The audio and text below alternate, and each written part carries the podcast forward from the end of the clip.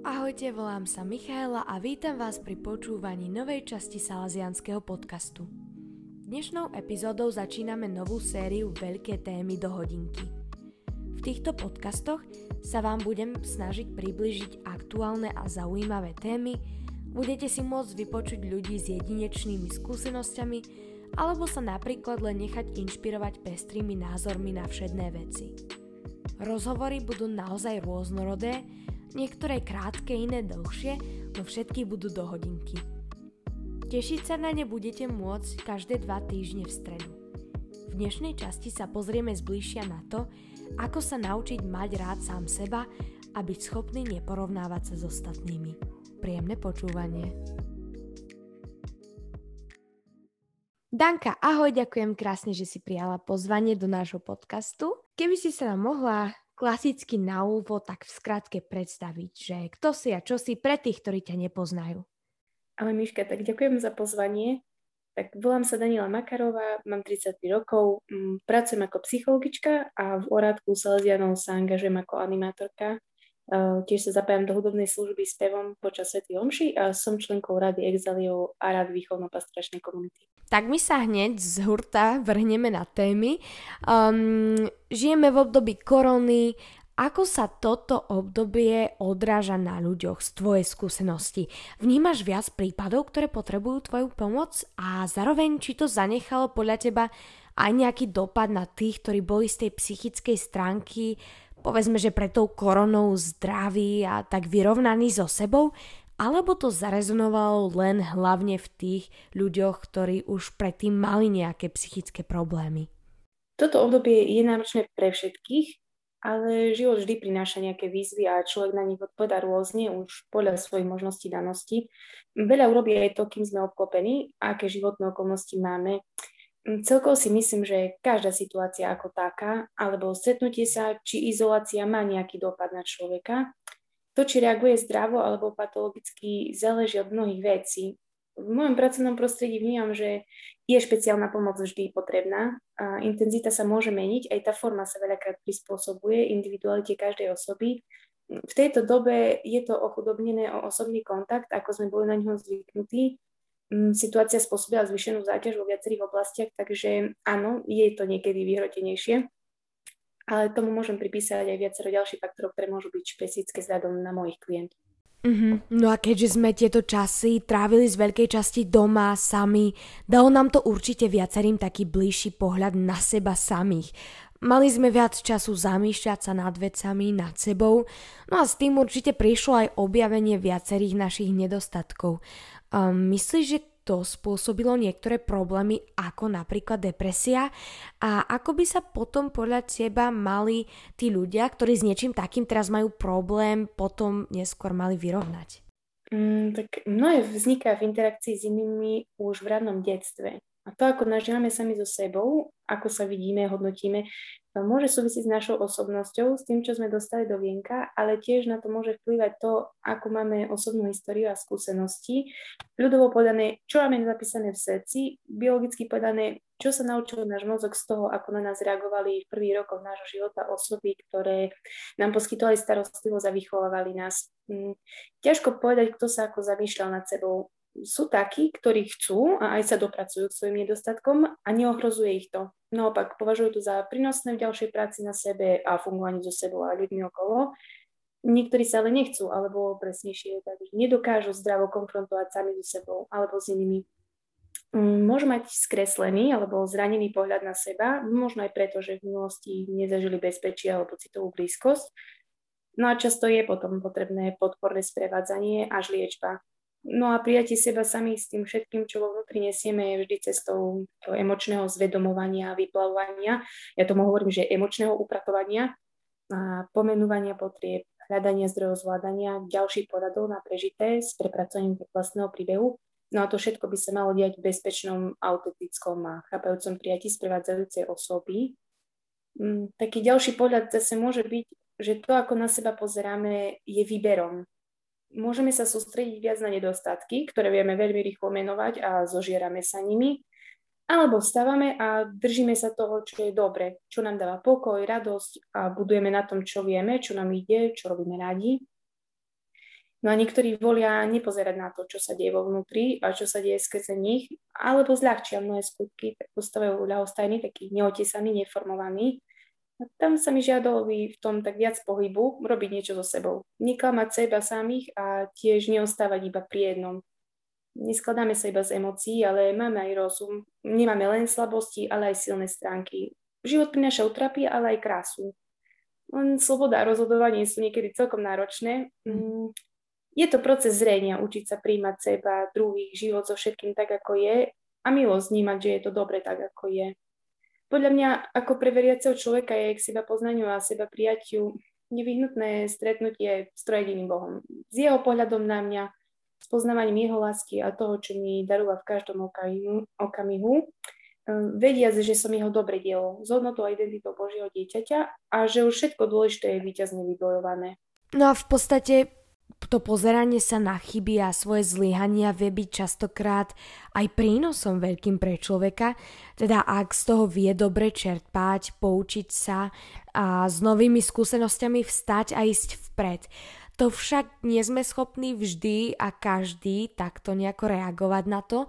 Mm, vie sa teda človek sklamaný zo svojej minulosti postaviť a ako si pretočiť to celé zlé na dobré? Mm, tak závisí to od veľa škôd, od veľkosti škôd v tej minulosti. Niekedy to naozaj človek neutiahne sám. Mm, podľa mňa všetko sa dá, ak sa chce a verí. Ak človek chce, hľada spôsoby ako. A takisto ten druhý môže pomáhať a dá sa to, nejako to ide. Ale ak človek nechce, ten druhý nemá právo. A z mojej skúsenosti, aj keby bol neviem aký odborník, nehybe sa to. Niekedy človek nie je pripravený na zmenu riešenia a treba to akceptovať. Byť s tým človekom, ísť jeho tempom a dať mu najavo, že je pre nás dôležitý a že sme tu pre neho, keď sa rozhodne inak, ak je teda v našich sílach, možnostiach a chce byť napomocným. No a niekedy sa dejú zázraky, ale to je tiež otázka, či ich vidíme, lebo viackrát som vnímala, že boli prípady, kde som si vravila, že tu už ľudská pomoc nestačí a aj napriek e, ľudskej bezradnosti sa to vďaka Bohu posunulo vpred. Podľa mňa len vďaka nemu. Takže vlastne nikdy v tom pretáčaní asi zo zlého na dobré nie sme sami.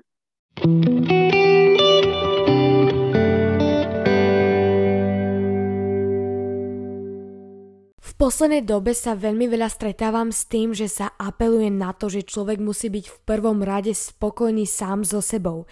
S tým máme však hlavne my častokrát obrovský problém, ak vidíme mm, všade na internete a na sociálnych sieťach v úvodzovkách dokonalých ľudí a dokonalé životné štýly.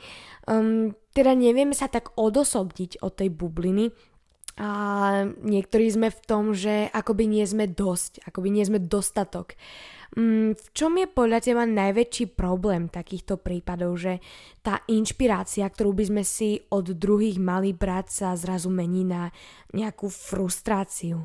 Mm, v prvom rade by som každému chcela povedať, že je hodnotný, že je chcený a že je výnimočný. A že to samo o sebe je dosť. Mm, svet sociálnych sietí je ohrozujúci v tom, že jednota tela a duše sa tak popiera. Totiž e, trošku to motá hlavu, keď si môžeš vytvoriť profil alebo iný či priklašený virtuálny život, taký iný svet. A tiež v tej ohúčanosti chýba naozajstný kontakt so sebou aj s druhými. Takže netreba sa bať ochutnať to reálne, ľudské, osobné. Aj za cenu, že to nebude vždy ideálne, lebo aj to má svoju krásu a vzácnosť. Minule mi kolegyňa chcela vrátiť kompliment a sformulovala to takto asi, že tebe pristaneš ty, Mm-hmm. A ja zvyknem vravívať dialogu druhému, že ťa potrebujem presne takého, aký si. A ak takým nebudeš, ochudobníš mňa i seba, lebo budem reagovať iba na tvoju masku. Podľa mňa je krásne, keď človek sa stáva sám sebou a, a stáva sa stále viac sám sebou, nie niekým, na koho sa chce podobať. No a zase uspokojiť sa sám so sebou by asi pre mňa znamenalo, že som dosiahla dokonalosť a tá nie je možná. No len na druhej strane byť väčšine spokojný s tým, aký som a zostávať vo frustrácii zo seba a v porovnaní sa s druhými je celku také zničujúce, také na nič. E, ja osobne nachádzam nádej a určitú cestu v tom, že je potrebné učiť sa príjmať takú vlastnú nedokonalosť s myšlienkou, že patrím Bohu, ktorému je možné všetko. A byť vďačná za pestrosť a darí moje a iných e, tomu, ktorý všetko stvoril e, a všetko, čo stvoril, bolo dobré tiež byť k sebe taká zhovývavá, trpezlivá, láskavá, tak ako on je a hľadať pravdu, ktorá oslobodzuje. A vidieť pravdivo vo svetle seba a druhých, to je taká celoživotná výzva, takže asi by som pozbudzovala všetkých smelo k pravde s veľkým P a k milosrdenstvu. Každý z nás, mm, a to je len taký môj skromný názor, je tu podľa mňa z úplne iného dôvodu. Má iné poslanie tu na Zemi a preto je asi aj častokrát zbytočné neustále sa porovnávať s niekým a popri tom si vlastne vôbec nevšímať to, čo ako si už aj ty skôr spomínala, nám bolo dané do vienka a zatiaľ čo mm, sa porovnávame s druhými, strácame vlastne tú našu cestu. Um, akým spôsobom by sme mohli pracovať na tom, aby sme sa snažili nájsť to naše poslanie? Podľa mňa je potrebné vedieť sa zastaviť pri sebe ale neostať iba tam. Výsť do seba k druhým a k Bohu.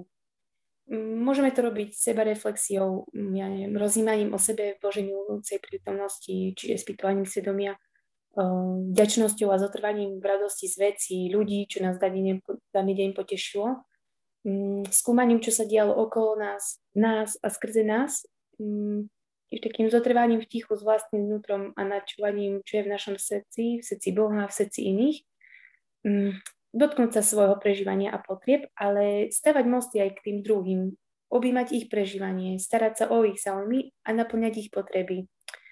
Mm, poslanie nájdeme najskôr milovaním. Keď začneme milovať, objavíme aj naše povolanie.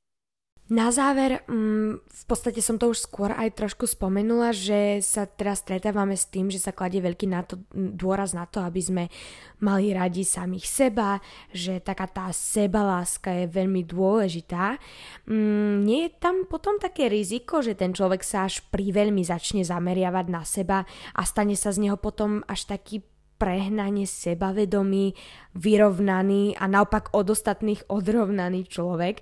A zároveň či je to, aby človek bol vyrovnaný a spokojný sám so sebou dôležité v budovaní vzťahov s ostatnými, alebo to je práve naopak, že niekedy aj to treba akoby tak nechať na druhých, aby nám v tom pomohli oni a dodali takéto sebavedomie. No tak či je dôležitá sebaláska? Seba poznanie spája, nie oddeluje. Mm, pochopiť a prijať seba nám pomáha chápať aj druhých. A naopak, veď naša podstata je rovnaká. Mm, je potrebné mať sa rád, aj mať rád druhých, no hlavne nachádzať v tom vyváženosť, lebo ako sa vraví, žiadny extrém nie je dobrý. Jeden extrém je, že ak sa staráme len o druhých a o seba nedbáme, unavíme sa a nebudeme môcť počase dávať to, čo sami nemáme. No a na druhej strane, mm, v stojakých vodách nie je život. Ak vystávame pri sebe a zamestnávame sa len sebou, ostaneme nakoniec prázdni. Ak voda prúdi, je to veselšie. V dávaní sa je veľké bohatstvo, ale dávať sa niekomu bez toho, aby som sa poznala, je ako dať niekomu darček bez toho, aby som vedela, čo je v krabici, s tým, že neviem, či je to pre toho človeka vhodné alebo nezraňujúce a či je to pre neho vôbec na užitok. A tiež, ak sa nepáčim sama sebe a neprijala som sa, to je ako dať dáček, ktorý sa mne samej nepáči, ktorý sa môže stať, že príde odmietnutie. Takže asi je potrebné nekráčať ľahšími cestami, doverovať sebe i Bohu, počítať s takou ľudskou prirodzenosťou, priznať sa pravdivo k tomu, čo máme, kým sme, bez takých stiažností a útekov, s takou pokorou, v ktorej má priestory zasa druhých, či už pozbudením alebo kritikou, prekonávať sa a pracovať na tom, aby sme sa stávali viac sebou, No odozdať sa Bohu a pýtať sa ho na nás. On pozná tajomstvo nášho života. tak ja verím, že aj takýmito krátkými radami a tvojimi skúsenosťami pomôžeme našim poslucháčom nájsť si cestu k samým sebe a v prvom rade chcem poďakovať tebe, Danka, že si si našla čas prísť sa so mnou porozprávať a prajem ti ešte pekný deň. Ďakujem aj všetkým vám ostatným, ktorí počúvate. Thank you